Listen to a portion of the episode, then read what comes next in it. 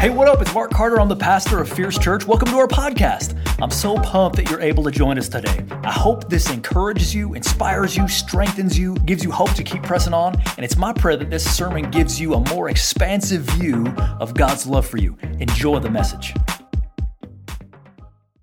Yo, Happy New Year, everybody. Hey, welcome, welcome back to church. It's so good to see everybody. So, there's a webinar about that course that I'm doing tomorrow night. If you go to the website, you can it's just a Zoom call that we'll all be together. But if you're wondering if that is the right thing for you, go ahead and just go to the little orientation webinar. You don't have to sign up, but that would be your first step to see if that is the right thing for you. I've been through this course. A lot of the staff have been through stuff related to this, and it's really, really good. So, I just want to encourage you in that respect. Um, hey, this week we're starting an all church fast. We're going to start the beginning of the year. I hear that's the very best place to start. We're going to start at the beginning and we're going to have a week long fast. So I want to invite you to participate in any way that you can. The purpose of this, now you don't have to fast the whole week. You can fast a day, you can fast a few meals, you can do however the Spirit of God will lead you in that. But the purpose of this is to set aside the first part of the year and say, God, would you inhabit this entire year? We're looking for Jesus. We're looking for how you would move in our lives, how you would move in our church. So I just want to invite you to go ahead and start that. Feel free to start that as early as tomorrow. And then finally, many of you have participated in Fierce Fully Funded. Just want to thank you for that. Thank you for going on the website or turning in your card and letting us know, hey, this is how much I think I'm going to be giving this year. For those of you who want to participate in that, you call this your church home, I would ask you to go ahead and do that by January 31st. That's when we will be able to say, hey, this is what God is apportioning us this year. This is how we're going to operate our budget. I'm excited about this year because I really believe God's got some fresh fire for us this year. How many could use a little bit of fresh fire? How many think 2021, whatever you get, you might as well get more God? Yeah, here's what I suspect it's going to be as we get more of God's word that we're going to get more fire. As we get more of God's word, we're going to get more of God Himself. And today, uh, today I want to look to God's word and see what He would speak to us to start that fire process right now. So, uh, I wasn't going to start here, but then this week happened. So I'm going to start here now. Um, I know that this week was tremendously discouraging for many of us. I know that there was a sense even of, wow, I'm ashamed of what I'm seeing on TV and what I'm seeing people do. And I get that. I totally get that. Can I encourage you? This is the time for the church to shine. When the world around us is falling apart, that and the more that happens because it likely will, the more we need to shine. You are the salt of the earth. You are the thing on the planet that is to bring out the God flavors. You are the thing on the planet that is supposed to be like, ooh, that makes everything taste a little bit better. Now, just to clarify, we, need, we just, you know, we know this, but we need to review this. The world is not the salt. And so if you are a Christ follower, we, we really shouldn't be surprised when the world seems to implode. Because that's what the world would do without a king, without Jesus Christ at the helm. Our job is, to not to, is not to curse it, it's not to shame it. It's not to scream. It's definitely not to break the law. Our job is to be the salt of the earth and demonstrate Jesus' personality. And I was share with our volunteers and leaders earlier today, but I really felt like I needed to share it with you. One of the best ways that we can do that is through the virtue of humility. Humility is not pointing toward me. Humility is pointing toward a solution, and that solution is Jesus Christ. I want you to imagine. Okay, he's almost out of office, so I'm not a Trump basher, but I just want to, I'm, I'm willing now to use some examples, okay? Um, I wasn't until about now, but you could take President Trump, you could take any president, you could take any politician, you could take any anchor person, but I just want you to reimagine the past few years if whatever they were saying, if it would have been done with humility. Just add, just pepper in humility everywhere and see if the nature of the thing doesn't change a little bit. Because without humility, everyone is shouting, Do it the way I say. But that's not what humility would do. Humility would say, um, I don't even know if I'm right, but here's maybe something to contribute. So, Daniel, some of you remember him, the Old Testament prophet, he was actually involved in the political sphere. And he was invited in one day to the king. And they said, Daniel, would you please weigh in? The king's had a dream. He doesn't understand it. And we want to understand it. And this is what Daniel says, Daniel 2, 27. Daniel says, No wise man or enchanter or magician or diviner can explain to the king the mystery he is asked about. You ever feel like there's a lot of mysteries that nobody seems to be able to explain? Nobody feels seems like they have the right answer? Daniel says, Now, if it were us, we'd point to us right now. We'd be like, But I got it. I got the answer. Daniel says, But there is a God in heaven who reveals mysteries. There's a God, O king, if you would seek his face, he would tell you what it is. And he's going to use me to do it right now. But just to clarify, it's him, it's not me. And so, can I just encourage you to be the salt of the earth as you go throughout this week and maybe the next few years? To demonstrate humility. That's what the salt of the earth does. They're gentle, they're not on rants. They're not trying to convince everybody that you're right. And if they would just get on your side, there's one side, and it's the side of Jesus Christ. You're not trying to beat anybody, you're not trying to beat your enemies. You're trying to lead them to the master who will forgive them. It's as we are renewed in our mind that we are changed. What did Paul say in Romans 12? He said, Do not be conformed to this world, but be transformed by the renewing of your mind. That comes by gazing at Jesus and gazing at his word. It doesn't come through slapping people around online. It doesn't come by grabbing your relatives and shaking them. Why are you so stupid? It Doesn't come through any of that. That is not the way. That is the kingdom of darkness. That's enemy tactics. The way we do it is we embrace humility and we stoop. But we can do it from a place of confidence. See, the rest of the world panics and we remain calm because we know who we have believed and we know who we have entrusted everything to. And he's well able to take care of his earth. And believe it or not, much worse things have happened, and the world has continued to go on, and it will continue to go on until the king comes back and sets everything right. But our job right now is to demonstrate the attractiveness of Jesus Christ by being still. Say, I know that my God loves you. I know that He's got a plan. And whatever happens, Jesus will still be standing there with open arms. And in a blink, our turn on this planet is going to be over. And it'll be somebody else's turn. So, what we want to do is stand on the earth and be witnesses to the peace and forgiveness and joy and true government of Jesus Christ. And He doesn't take that government by taking over, but by wooing hearts. So, can we be heart wooers? I accept the challenge, and I know that you do too. So, today we're going to talk about fresh starts. We're going to get a fresh start. How many could use a fresh start? I need a fresh start. I think it's, sometimes it's helpful to do a financial series after Christmas because everybody just went in debt. So let's start there. Let, us let, start with it. Years ago, uh, I got really sick in my early 20s. And it was unforeseen. There was nothing we could do about it. There was nothing we knew to do about it. Uh, we didn't have very good insurance. And so right away, my wife and I began to go into medical debt. We acquired some medical debt. And it's one of those versions, hey, it's just unexpected. There's you didn't see it coming, and that's what it was. That's a little different from a few years earlier because for part of our wedding celebration, people gave us gifts. In fact, they gave us to us what was a lot of money. So we, we walk away from this wedding night, we're like, look at us, yo, we ready now. Here's the problem. We, over the next year, just went to Walmart, Walmart a lot and blew it all, most of it, okay? And we're sitting at the end of that year being like, we're the dumbest people there ever was because we don't even have anything to show for it. We didn't even keep half this crap because it was crap.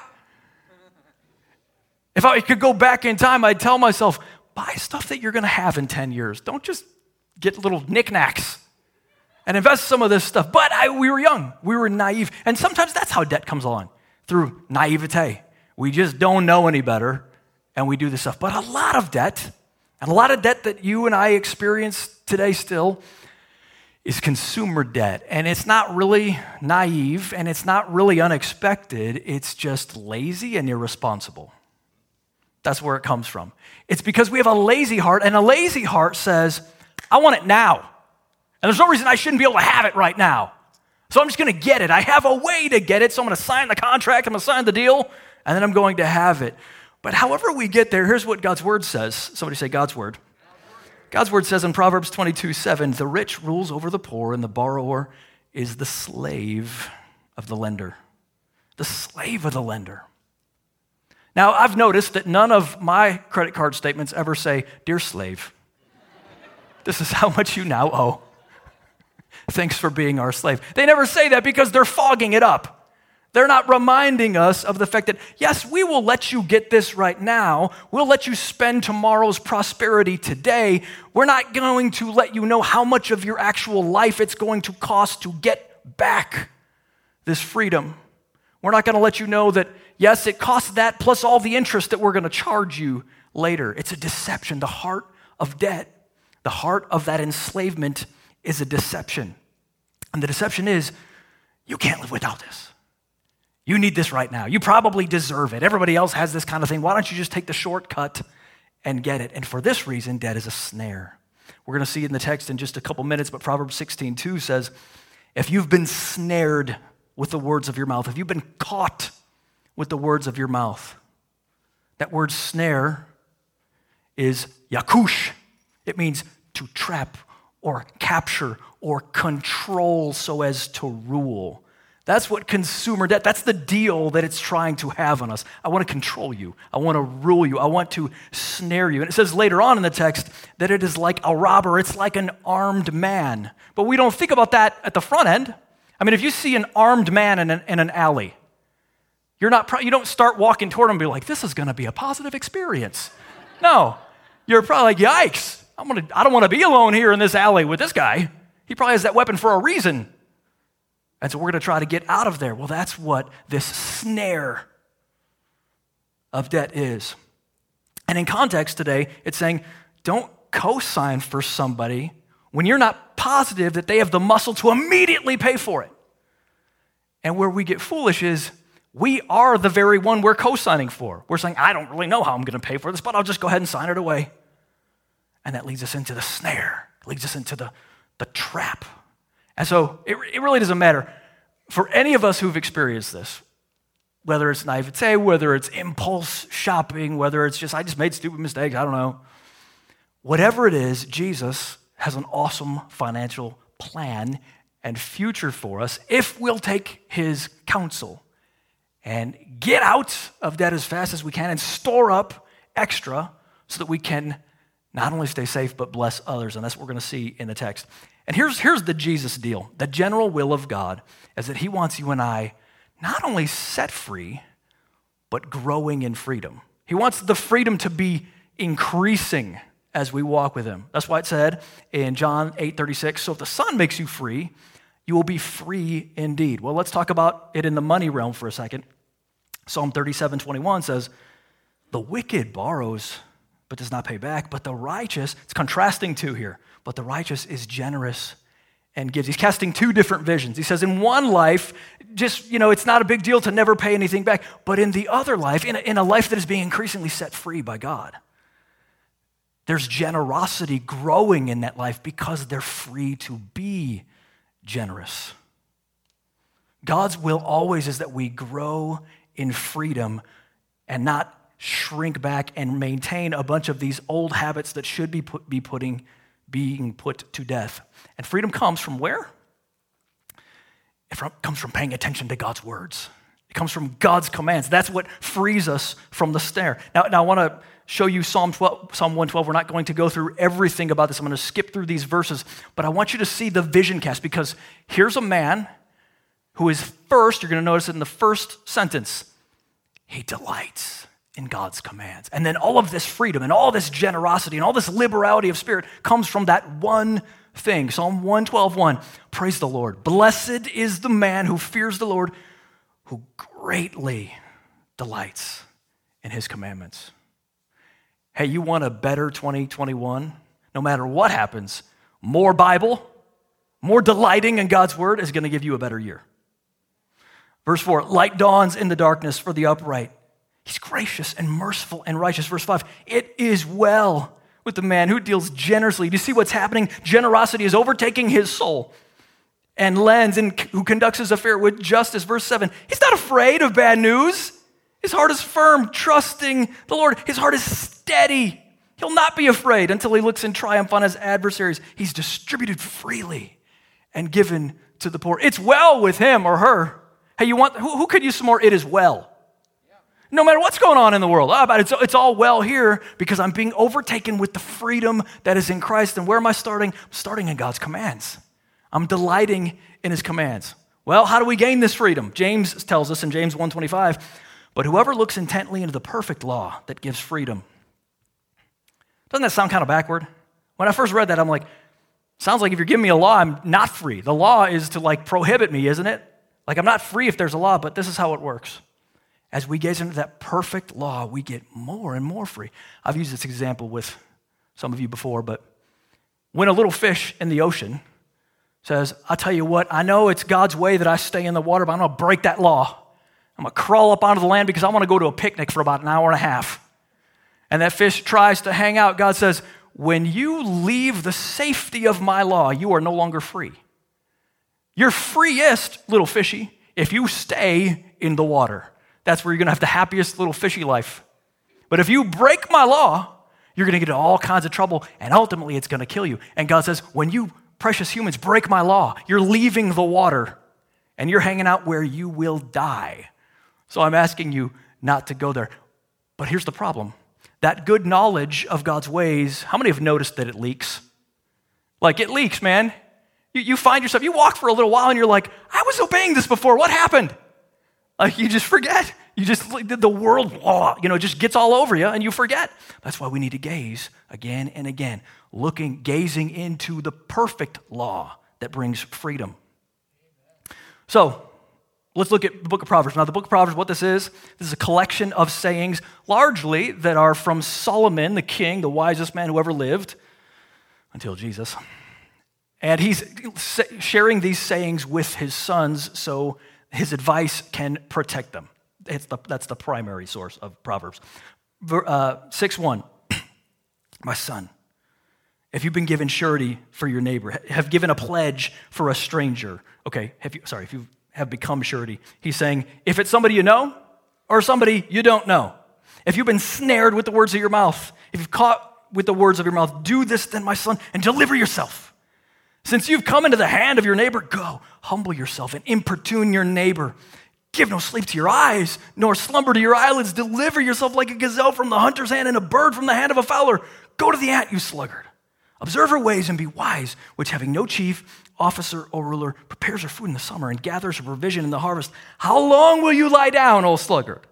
When will you arise from your sleep? A little sleep, a little slumber, a little folding of the hands to rest, and your poverty come on you like a vagabond, and your need, oh, here he is, like the armed man. So it's a new year. We're going to get a fresh start. For a financial fresh start, number one, get out. Somebody say, get out. Get out of all consumer debt like your life depends on it. Did you see this? It's right here in God's word. Do this then, my son, and deliver yourself. He doesn't say, hey, wait for me, baby, I'm gonna come bail you out. No, he says, deliver yourself. Since you've come into the hand of your neighbor, hey, guys, it starts with us. He doesn't say, hey, man, keep hoping. I don't know. He doesn't even say, well, pray about it a little longer. He says, boy, deliver yourself. See, we get really confused sometimes. Like, here's what's wonderful about the gospel is that we are made right with Jesus Christ by grace through faith because of the blood of the Savior. And it's completely free. There's nothing we can do to get it, there's nothing you can do to keep it. God Himself is the one who keeps you saved. But that can confuse us because it makes us think, well, I guess I just better wait around for God to do all kinds of stuff. It's in this area that you don't have to do anything. But if we want to acquire the blessing that God has for our lives, we got to do some stuff. We have to act. We have to operate in faith and act. That's what he says right here. You go ahead and do it and see what I do. God will be faithful as we take obedient, somebody say obedient, obedient action. Now, one of the ways that stood the test of time is, many of you know about Dave Ramsey. Okay, Dave Ramsey, he's like this Christian financial guru kind of guy.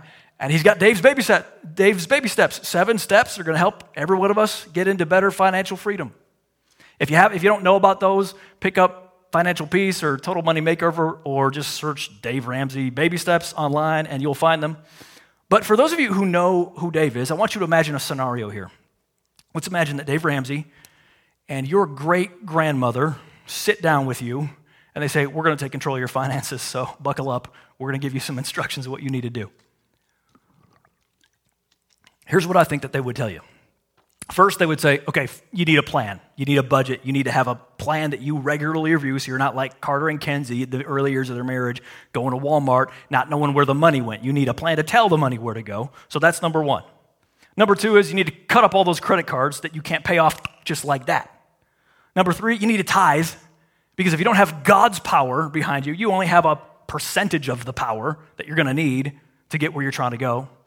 Fourth, they'd probably say something about quit impulse spending Okay, that's like a real easy example is you're going to the checkout counter, there's all this junk right there, and you're like, I need that. That's impulse spending. You just get it, but it can be a car.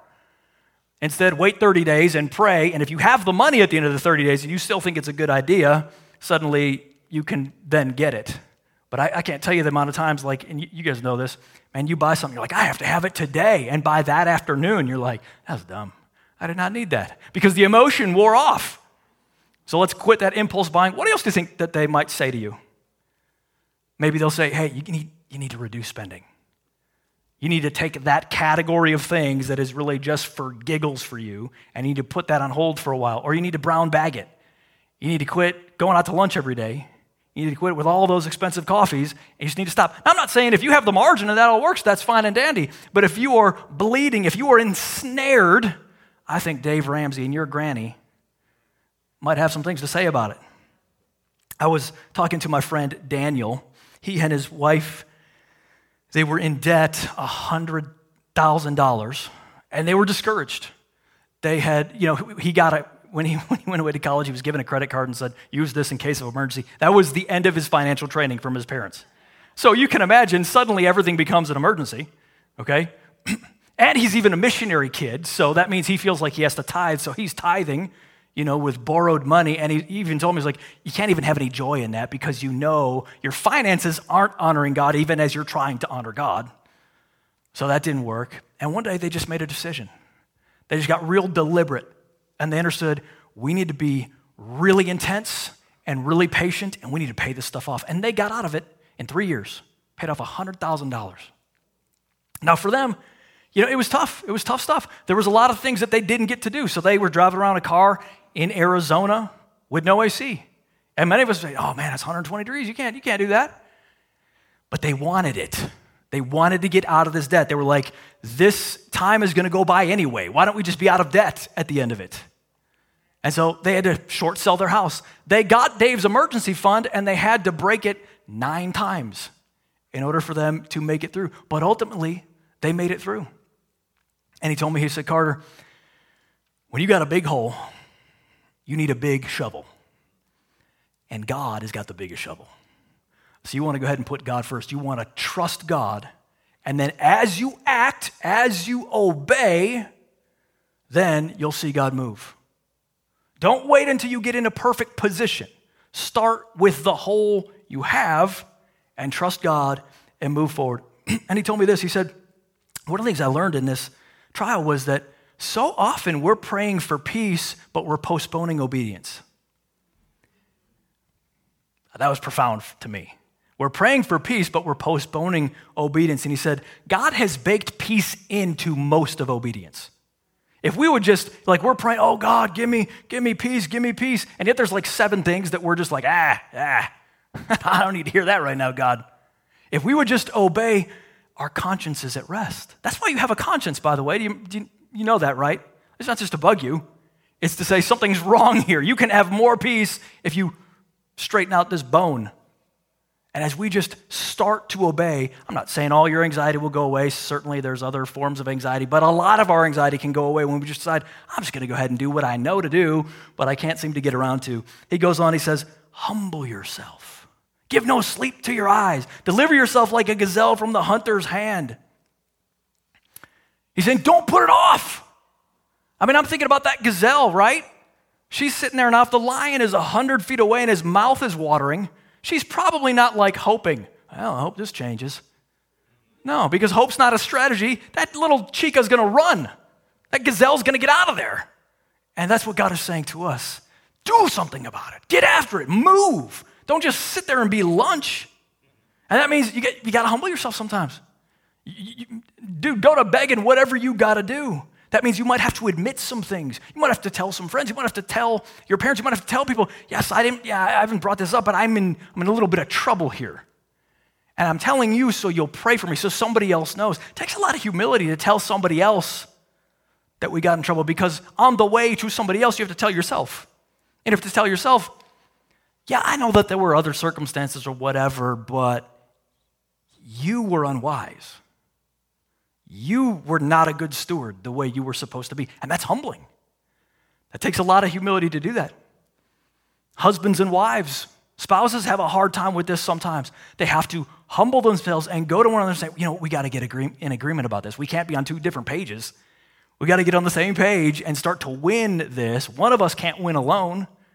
We need to be doing it together. Maybe you need to do like Kenzie and I needed to do. We needed to just go get some credit counseling, man. We need to turn everything over to somebody else and say, Can you all help us fix this? And for us, it was just like, it was just like, my friend, we knew the time was going to pass anyway. So my plan isn't working. Let's just have somebody else help us. If, if you, I'm sure you can find those online, but if you want to use the one that we used, it was clearpoint.org. And you know what it did though? It took not only humility, because you have to go to somebody else and say, Can you help me? It takes a little bit of patience. And that's the tension of it, because like you gotta be intense, but then also you have to, honey, you have to enjoy your life while the five years are happening. Like you can't just be stressed out until it's all gone. You have to say, Well, you know, I'm doing the best I can. I'm making progress, and God will get me out when He gets me out. But we need to make that decision. I'm gonna start now, I'm gonna do right now. I like Joyce Meyer, she has this little illustration. She says, There's hopers and investors. Hopers want to keep doing the wrong thing and just hope it gets better. Investors recognize I'm going to have to do the right thing, even if the wrong things are happening around me, in order for the right thing to happen to me someday. I'm going to start when it's not perfect, and then it's going to get better as time goes by. Well, halfway through this little passage, the writer changes his advice and he says, So, what do we say? For a financial fresh start, get out of all consumer debt like your life depends on it. And number two, store up like you're afraid you'll run out. Store up like you're afraid you'll run out. and he talks about the ant. He says, Go to the ant. O sluggard, observe her ways and be wise, which having no chief, officer, or ruler, prepares her food in the summer and gathers her provision in the harvest. This little ant, this sweet little girl, she is saving, yo. She's after it. She is taking ground. And, and he's not, he's not like trying to say walk in fear. He's not saying that. He's not saying don't trust God for your stuff, but he's saying God has delegated for you to work hard and get after it and store up while you can. And, and what it is, it's an ethic of I'm going to take ground. I'm not just going to like sit back and relax, like, well, you know, I guess God will take care of everything. God says, no, you have a role. You jump in and you be deliberate. You work hard. You work ahead. You do everything that you possibly can do. Now, this is kind of a strange passage, but I heard T.D. Jakes preach on it once, and it really tickled me in a preachery way. But um, Genesis 49, here's what's happening. It's kind of strange. Like, Jacob is dying, okay, and he's laying his hands on all of his sons, and he's like, you know, prophesying over them, and like, here's what's going to happen with them. And he says this over Benjamin. Now, Benjamin is Joseph's little brother, right? He's like the youngest. And he says, verse 27 Benjamin is a ravenous wolf, in the morning devouring the prey and the evening dividing the spoil. And we think ravenous is bad, but it's really good. He's saying, you know what I like about Benjamin? Benjamin is after it. He's going for it, man. He's moving. Yeah, he's plowing in the morning and dividing in the evening. While he's young, he's going for it so that when he's old, he has something to divide. So let me just speak to the young ones for a second, okay? Everybody, you know, under 40 will say, all right? You're glad I called you young if you're under 40 and, and over 30. Uh, yeah, you're still young. So if you're, if you're in that age bracket, there's still encouragement for everybody else, but if you're in that age bracket, can I just encourage you? It is time to get after it. It is time to devour when you are young. It is time to plow. It is time to move. It is time to go. Don't wait till you're 30 to try anything.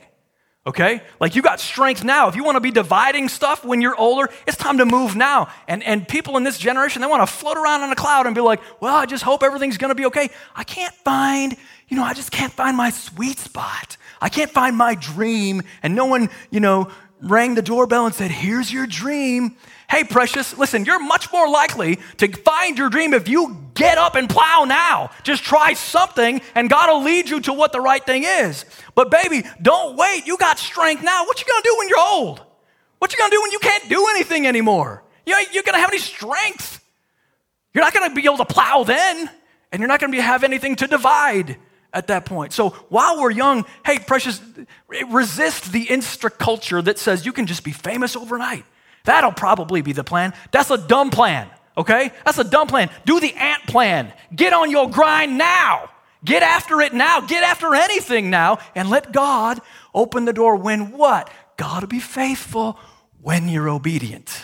God will be faithful when you do what you already know to do. And then you know something to divide when you're older. Now, I know folks over 40, you're like, Hey, some of you, you already did this, awesome. But listen, if, even if you didn't, God starts where you are. You know, God is powerful. God's amazing. God can create something out of nothing. That shouldn't be our plan. I bet you God will create something out of no. But when we get in a jam that we just, there's nothing we can do about it, God will come through. Just like Hagar, he'll say, Well, I know that they just kicked you out and you're here with this crying kid in the middle of the desert. Whew, here's a well. I'm going to still make you a great nation. God can still do it. That just can't be our plan. So, while you're young, Let's get on that grind. Now, here's what I notice the people who really get out of this, the people that really do it, you've seen this, they're not waiting to have a better circumstance. They're not saying, well, you know, when I get there. No, they start with a crappy circumstance. They say, it's not good now. I'm going to start now.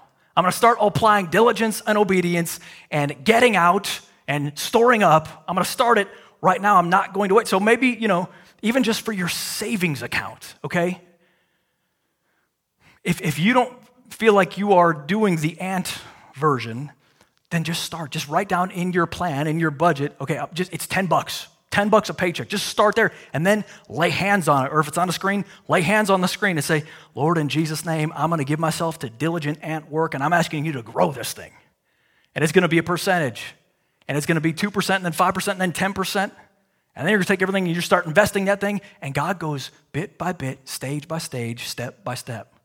So don't get discouraged that you ain't there now. Start now, like the ant. Let's get after it. Now, there's a secret here. Here's the final secret I want to show you.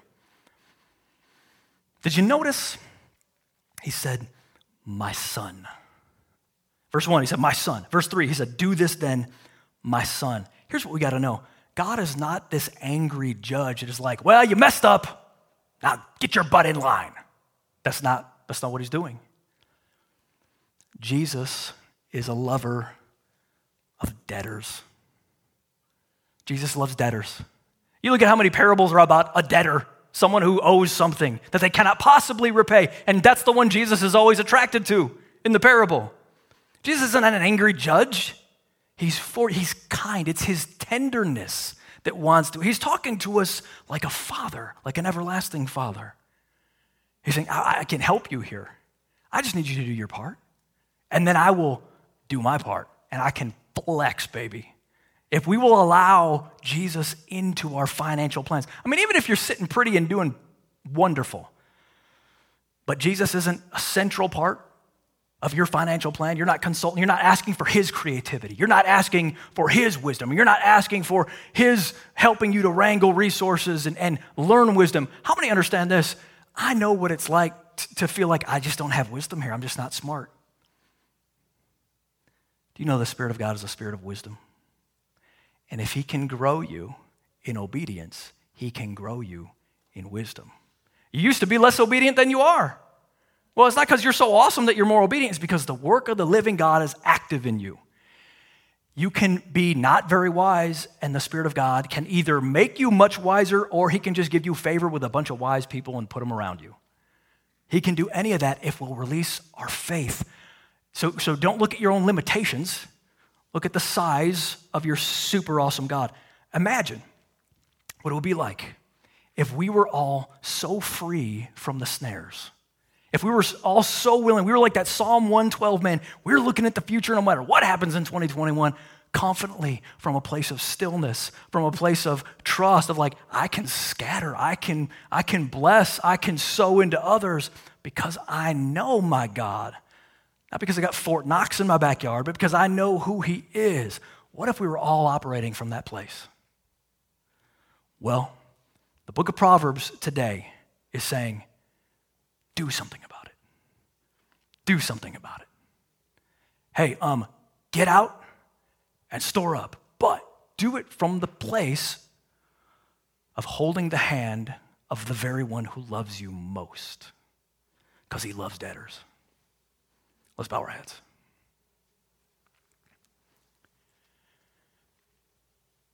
Jesus, I just want to thank you because you're so wonderful and you're so good. Thank you that you love us. Even if we are not financially in debt, God, we have been in so much spiritual debt. And you come to our rescue. You come to our aid, and you say, I will make you wise, and I will make you obedient, and I will make you a blessing.